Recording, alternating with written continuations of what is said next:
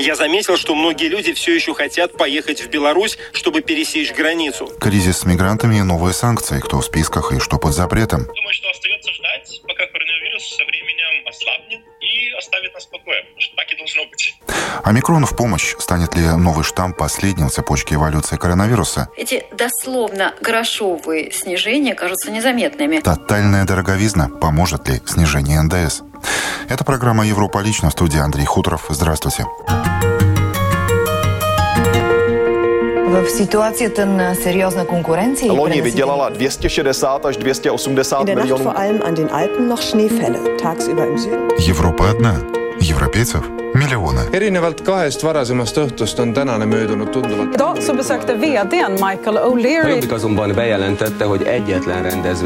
Разные взгляды на жизнь в программе «Европа лично».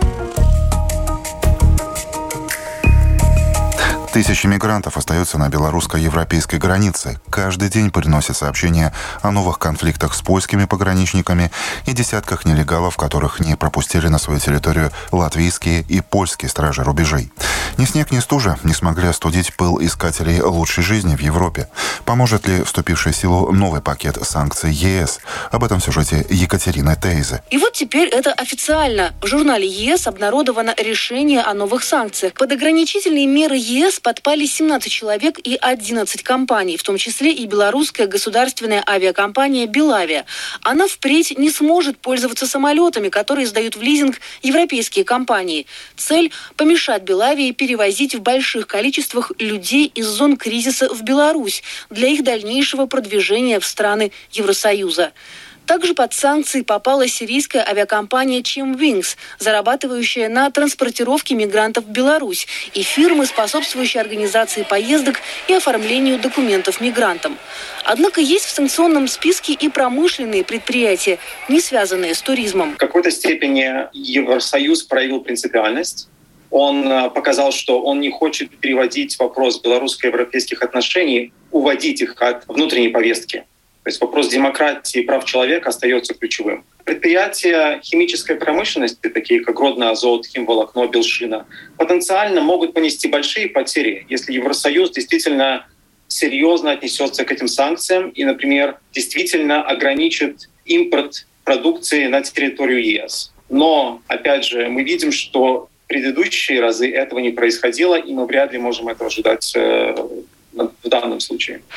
Однако, по мнению эксперта, эти санкции не оставят Лукашенко равнодушным, и можно ожидать ответной реакции из Минска. Этим миграционным кризисом он провоцировал е эс, и он провоцировал конфликт с е эс, ожидая, что как раз-таки Евросоюз пойдет на попятную, что он э, вопрос стабильности и безопасности границ окажется важнее, и они попытаются деэскалировать, в том числе снизив э, градус э, санкций, то есть, допустим, исключив какие-то секторальные санкции, например, из этого пакета. С другой стороны, если мы смотрим на конкретные результаты э, вот этого санкционного воздействия, мы не видим, каким образом санкции ведут к э, решению тех задач, ради которых они провозглашаются и принимаются. По мнению политолога, санкции все же не помогут решить долгосрочных проблем, включая и внутриполитических в Беларуси.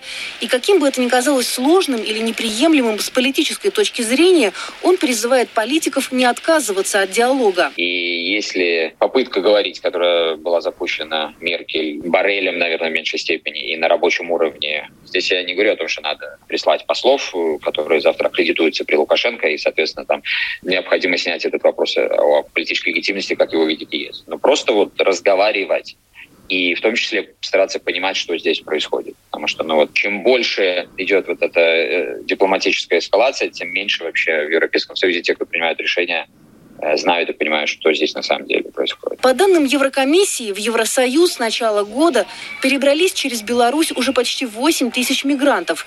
Брюссель надеется, что ограничительные меры помешают Лукашенко доставлять мигрантов к внешним границам Евросоюза. Среди тысяч мигрантов, прилетевших в Минск с надеждой добраться до Европы, особенно много выходцев из Ирака. Местные власти отмечают, что в последние месяцы спрос на белорусские визы уменьшился, но не исчез.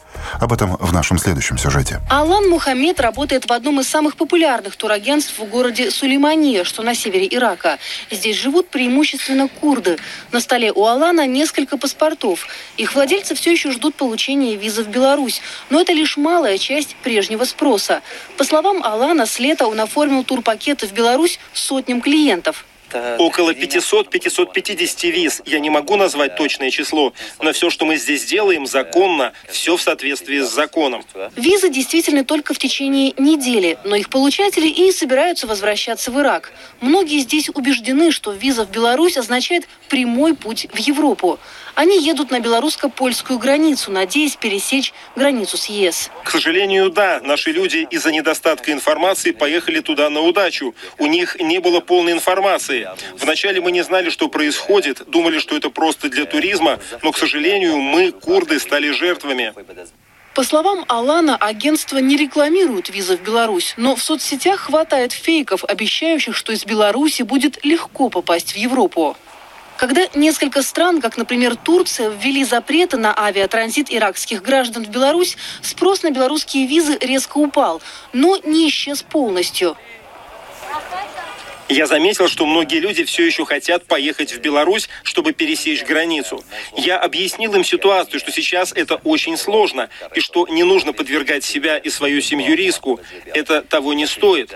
Но если они решили, я уже не могу их остановить. В Сулеймании практически все знают о судьбе тысяч курдов, застрявших на белорусской границе. Тем не менее, здесь понимают, почему люди решаются на риск. Конечно, все знают о ситуации в Беларуси, но многие уезжают из-за высокого уровня безработицы и беспокойства о будущем. Здесь нет политической и экономической стабильности. В конце ноября сотни мигрантов вернулись в Ирак. Из Минска для них начали организовывать эвакуационные рейсы. И все же мигрантов на европейской границе становится меньше. Накануне очередной репатриационный рейс вернул в Ирак еще несколько сотен несостоявшихся искателей лучшей жизни в старой Европе. С нами в студии эксперт Института внешней политики Латвии Артур Быков. Артур, здравствуйте. Добрый день. Скажите, являемся ли мы свидетелями начала конца иммиграционной эпопеи на белорусско-европейской границе? Я бы не спешил с выводами по поводу того, что это начало конца. Надо очень осторожно, очень внимательно следить за теми событиями, что происходит на границе Польши. Во-первых, заявления по поводу семи тысяч мигрантов, мне кажется, несколько преуменьшены. Как любил говорить Марк Твен, слухи о моей смерти несколько преувеличены. Вот здесь слухи о числе мигрантов, точнее не слухи, а официальное заявление белорусской стороны несколько преуменьшены. Судя по информации со стороны тех, кто более или менее как-то мог, смог получить доступ к информации, происходящим на польско-белорусской границе, речь идет как минимум о десяти тысячах. Поэтому я бы не спешил с такими выводами. Это раз. Два. М-м, судя по всему, пока что Лукашенко не добился той цели, которую он ставил перед собой. А цель, на мой взгляд, у него была следующая. Добиться каких-то послаблений со стороны Европейского Союза. Теперь о новом пакете санкций. В него, как известно, попали не только чиновники, журналисты и сын Александра Лукашенко, но также Белавия и ряд флагманов белорусской промышленности. Насколько это будет ощутимо? Это еще один удар по относительно прибыльной государственной компании. Э, насколько мне известно, ежегодно Белавия генерировала что-то около ста-двухсот миллионов долларов. Сокращение вот этого штата самолетов, да, приведет к еще большему сокращению рейсов. Ну и со своей стороны Минск вводит контрсанкции, а Александр Лукашенко грозит Европе скрежетом перекрываемого в Беларуси газового вентиля. Скажите, насколько это серьезно? В вопросе газа я был бы несколько осторожен, действительно ли он это сделает. С другой стороны, исключать этого я тоже не стал бы. Но скорее нет, чем да. Спасибо. Артур Быков, исследователь Латвийского института внешней политики в радиожурнале «Европа лично». Далее в нашем эфире о национальных особенностях борьбы с ковидом и дороговизной жизни в других странах Европы. Он уже здесь. Первые случаи омикрона выявлены в Финляндии, Дании, Швеции, Эстонии. И вот теперь уже в Латвии. Все они привозные. И их будет все больше с приближением сезона рождественских отпусков в теплых краях и особой заразности нового штамма. В отличие от первой волны коронавируса, Литва остается единственной из стран Балтии, где пока не выявлено ни одного случая новой заразы. Но и там это вопрос времени, рассказал литовскому радио ЛРТ руководитель Биобанка главной вильнюсской больницы Даниэлюс Наумовас. Омикрон за очень короткое время распространился уже на шести континентах, а в эти выходные мы узнали, что он добрался и до наших соседей. И есть вероятность, что омикрон уже есть и в Литве. Но официальными тестами этот штамм еще не был обнаружен в нашей стране.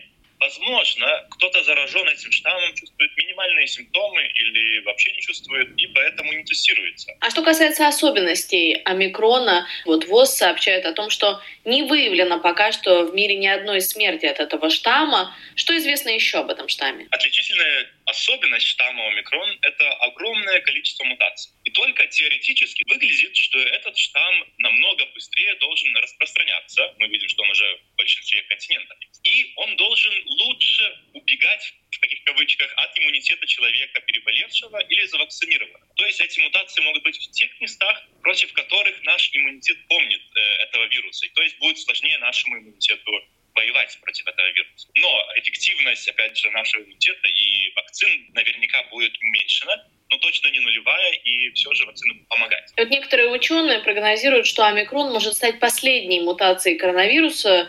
По их предположению, мутации сами скоро начнут вытеснять друг друга, как бы съедать друг друга. Вы согласны с таким предположением? Да, штаммы точно выгоняют друг друга. Мы даже видели это даже в Литве. Но я более чем уверен, что коронавирус всегда будет с нами, но он будет ослаблен, таким как вирус простуды. Но будет ли омикрон последним в цепочке эволюции, ну, это сложно сказать. Скорее всего, нет. Вирус еще имеет куда мутировать. Но я думаю, что остается ждать, пока коронавирус со временем ослабнет и оставит нас в покое, потому что так и должно быть. Электрошок. Ровно один евро и один цент стоил сегодня утром киловатт электроэнергии в Латвии. Морозы и, как следствие, резкое потребление спровоцировали небывалый рост цен на электроэнергию.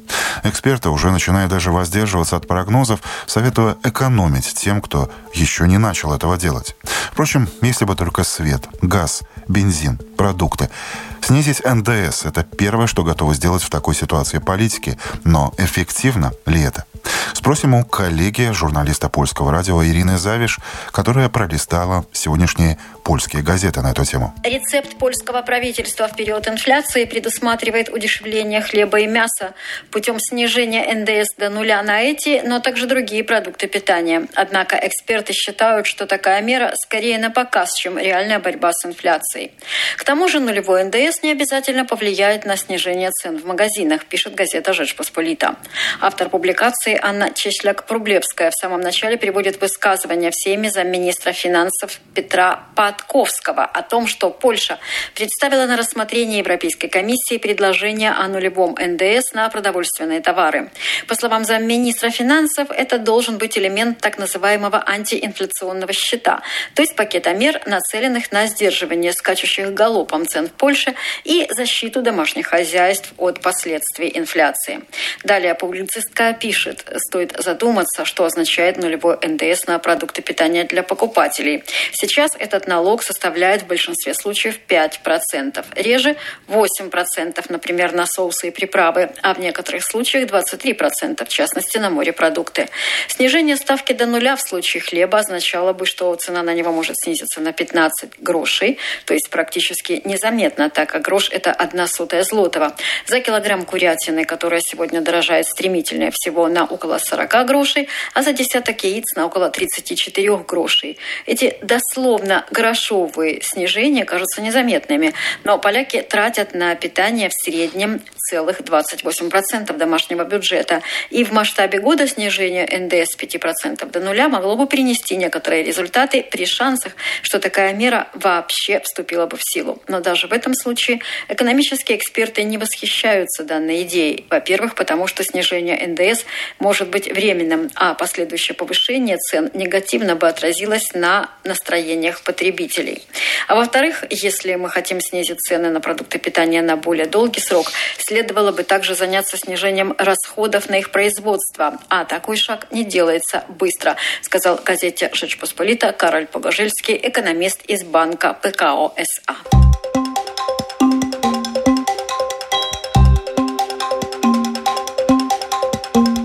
Но не прогрессирующий в своей заразности ковид, не прыгающие от бешенства цены, не указ зимним праздникам и желание насладиться ими сполна.